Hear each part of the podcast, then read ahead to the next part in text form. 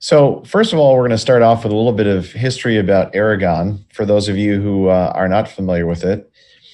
Aragon uh, began back in the 80s with a, a product called the uh, Aragon 4004, and that was a two channel power amplifier. It was a design that was originally contracted with Dan D'Agostino, um, and it was designed by him for Mondial Designs in New York, which was a, a new company back in around 86 or so and uh, they had the uh, they had the proposition of making high end, uh, high performance products and trying to break the price barrier a little bit. I mean, at the time, high end products were extremely expensive, extremely pricey, and uh, they felt that there was a way to make them a little bit more affordable uh, and yet retain the performance. And so that was their their concept, high value. And so subsequent uh, Aragon amps, uh, as the company moved on, were designed by a fellow named Mike Kusiak. I wanted to give him a call out as well, um, since he had most of the history and most of the designs uh, prior uh, or after Dan uh, were from Mike. Uh, it was very well reviewed, these products back in the re- early 80s. They were 80% of the Krell for 20% of the price, according to one reviewer. In fact, they said later in the article even even 90%. Uh, so very high praise uh, for this new brand at the time, and that was in Stereophile magazine uh, back then. These were always made in America, and that continues to this day. So uh, Mondial Designs was originally based in New York, um, and they had a factory out there. They had a factory that was making circuit boards that was also making boards for medical and military devices. And so a lot of the products and the boards were designed with a mil spec uh, characteristics, meaning that it was tight tolerances and high reliability. And that continues today, the way we're doing it, as we'll discuss shortly. In uh, 1993, Mondial Designs introduced the Acurus brand. And at the time, if you recall that that era, that would have been the time when there were the ADCOMs and the NADs and others that were trying to create uh, high performance at a more affordable price, somewhere between the high end stuff that existed at the time and the the lesser expensive uh, Asian brands. Uh, so there was no middle ground back then, and that's where Acurus came from. That was a, the early '90s. The first product was the A250, um, but you can see that the Acurus entire brand lineage comes out of the Aragon history originally. Then in 2001, Klipsch purchased the brands, and their idea was to basically use these brands as companion electronics for their heritage and their custom installed products. And they did that for several years, uh, introduced a number of models in the Aragon brand, uh, but then they kind of put it on pause around 2006.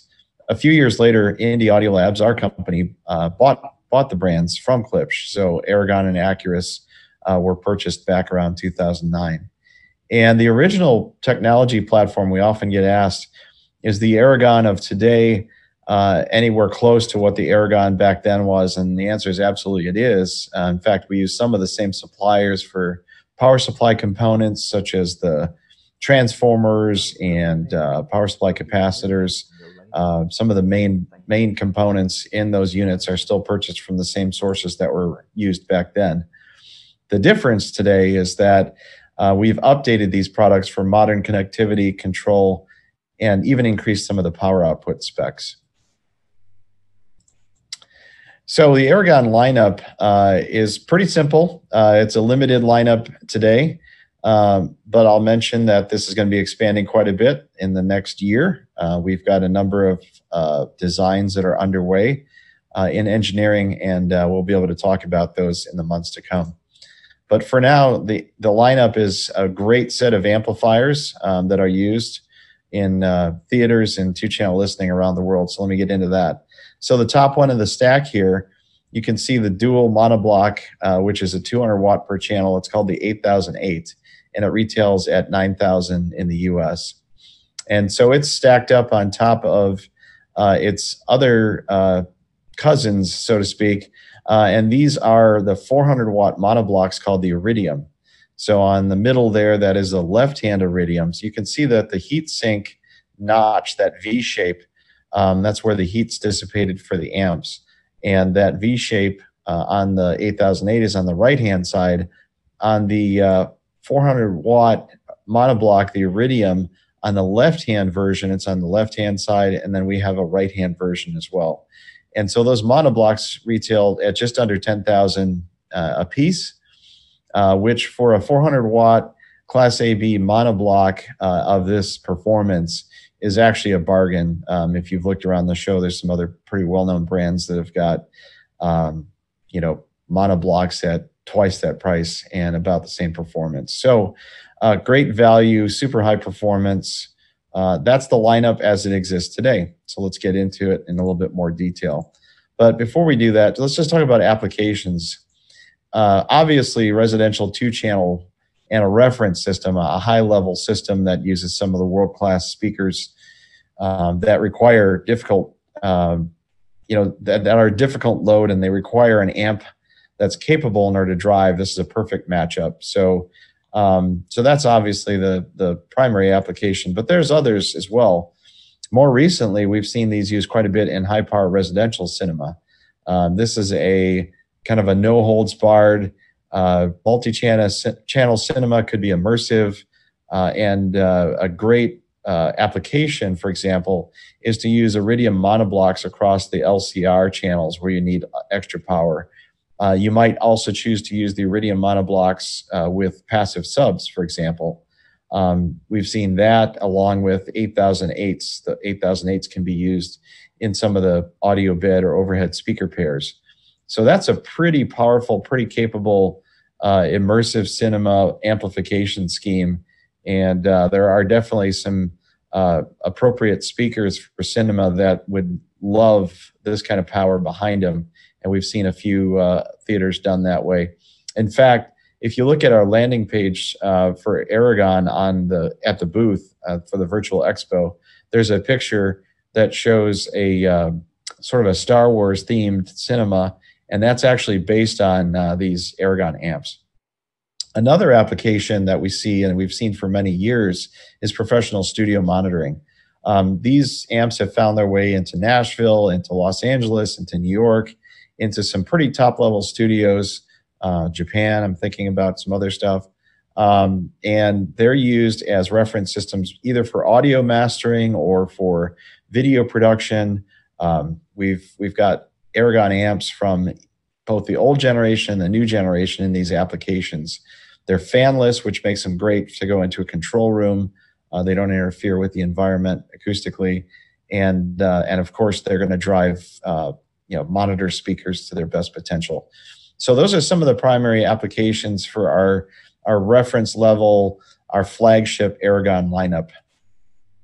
So let's get into the 8008 a little bit more deeply. So it's a beautiful piece. This is our iconic power amp. It, it, has a lot of cosmetic similarity to the old ones back even in the Mondial days with that V-cut heatsink. 200 watts, uh, two channels, eight ohms. Uh, they do double down into four ohms. They'll put out 400 watts, uh, both channels driven. Massive transformers and a massive power supply are obviously some some of the key to success on these amps. Um, you know, barely enough room in the chassis to house all this stuff, um, but it's it's really uh, it makes use of every bit of of those transformers and those caps that are in there. Two channel or home cinema applications, as we talked about, fully controllable via 12 volt trigger RS232 or IP. This is actually a fairly new feature for these for this modern generation of amps that we've updated. Uh, the Mondial versions did not have any of this type of control. They didn't have any power standby modes, anything like that. Uh, this is just sort of a, a must have in today's environment and today's theater environment, um, either two channel or theater, especially if you've got a control system controlling a, a media room or something like that. And then, um, like the old days, however, these are high bias Class AB. So these are running basically Class A at, lo- at low power range if you think about, um, you know, running say less than about 60 watts, uh, these things are running a Class A mode. They're putting off a little bit of heat, uh, but they're negligible distortion. Both polarities of the output transistors are biased on, and so the result is just an amazing image uh, in terms of a stereo image that's dimensional, that's got depth to it. Um, so very detailed amps, um, very, very much enjoyable and very transparent. Uh, they're uh, here. We like to show them in silver because that's that's I think one of the most you know wow factor colors. But they are available also in a black finish, which we'll show you later on some examples of black. Um, and we talked about MSRP just under nine thousand. Here's a cool shot of the rear view uh, of the 8008. You can see some of the connectivity. You can see that it's got dual uh, five-way binding posts for each channel, each speaker. Um, they accept spades on the top and bottom. They uh, can be uh, accepting, uh, you know, bananas or uh, multiple options, obviously. And they are uh, connected internally. They're shorted together for by-wire applications. So if you want to run a set of wires to the highs, a set of wires to the lows separately, um, you can do that built into the amp.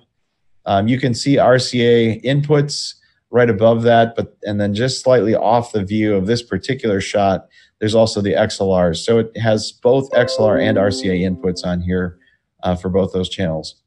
And then if you look to the far right, um, it's a little bit blurry in this in this artsy shot, but you can see there's uh, network connections as well. Besides the power input, you've got uh, RS-232 DB9, as well as an Ethernet connection.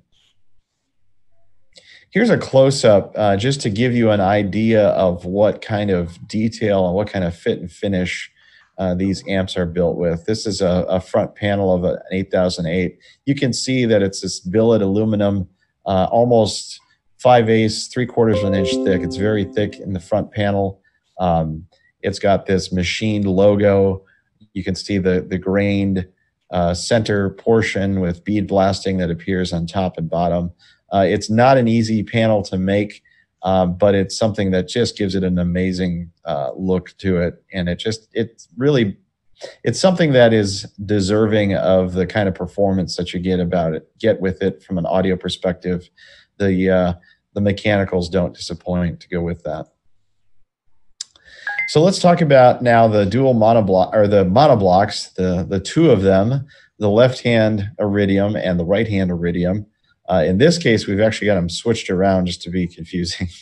There's a, a right-hander on the left side and a left-hander on, on the right side. Obviously, you can do whatever whatever you want aesthetically, whatever looks good. Um, 400 watts into 8 ohms and into 2 ohms. These things will put out a 1,000 watts. They're just crazy powerful. Um, these are high bias class AB, just like the other amps that we were talking about massive single power transformer inside, big toroid. Uh, we actually increased the, the size of this toroid relative to the original Palladium by about 20%. So we're getting a, a lot more power output um, just from that little change. Um, but you know, again, constantly trying to improve these designs from the original. Fully controllable like the 8008. Um, they've got that control system that allows 12 volt trigger, RS-232 or IP control. And again, application wise, um, not only two channel, but also home cinema applications. And these are available in silver or black finish, like I mentioned before, at just under 10,000 each. So for some of the monoblocks that these compete with, uh, you can get two for the price of one uh, if you look around the market right now. Here's a nice cosmetic shot of the iridium and uh, this particular one is a left-hand iridium. You can see that, that heat sink on the left.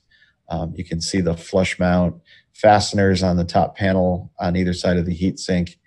And uh, just a very clean, uh, beautiful looking amplifier and beautiful sounding. Here's another, uh, another shot that shows the black. Uh, so this is the iridiums in black. Um, this is from one of our customers and one of their uh, showrooms. So that's that's a nice looking shot showing those. And here again, you see the iridiums in black. This is a showroom. I believe it's in uh, Singapore. I'm not certain about that, but I believe it's from Singapore. But they're driving. It appears to be some some Dynaudios, um, and I'm sure those are going to be sounding very well with those uh, iridiums driving them. Here's a here's a close up shot that gives you an idea of the uh, the output uh, section of our channel cards in these Aragons. So uh, you can see the quality of the circuit board. You can see some of the surface mount control technology that we've added to these. But if you look to the right hand side, you can see those output drive chips, um, you know, those transistors. Um, if you looked at a, an Aragon from the the late 80s, early 90s, they would look pretty much identical on that right hand side. It's a very similar output stage. Not not a, not a lot of reason to change it. It's been reliable for years and years, and so we've adapted the the best of the best, the reliable uh, output and performance audio wise, and added to it some uh, some modern control and all that stuff. Uh, here, this photo is taken in our production environment, but you can see it's sitting on top of the the solid piece of aluminum that the uh, heat sink is fabricated out of. So it's a, it's a very expensive, but it's a very uh, effective way to dissipate that heat uh, right from the output transistors into the into the chassis of the unit. So, and then finally, uh, another manufacturing shot just showing some Aragons in various stages of being built. Uh, we like building batches of those, obviously, and and when you get a an order for say some theater amps, uh, you get a mix like you see here. You've got some 8008s and some some iridiums being put together uh, to fulfill an order. Um, so that's that's a, an overview. Obviously, there's just two SKUs or two models, the iridiums and the 8008s as of now. Um, I can tell you that there's some exciting products coming in the next uh, months ahead uh, that are underway in engineering and that's going to add some preamp capabilities. So stay tuned for that. Um, we're going to be excited to talk about that in the months ahead. So uh, thanks again for coming, and we hope that you uh, consider Aragon for your next project. Take care.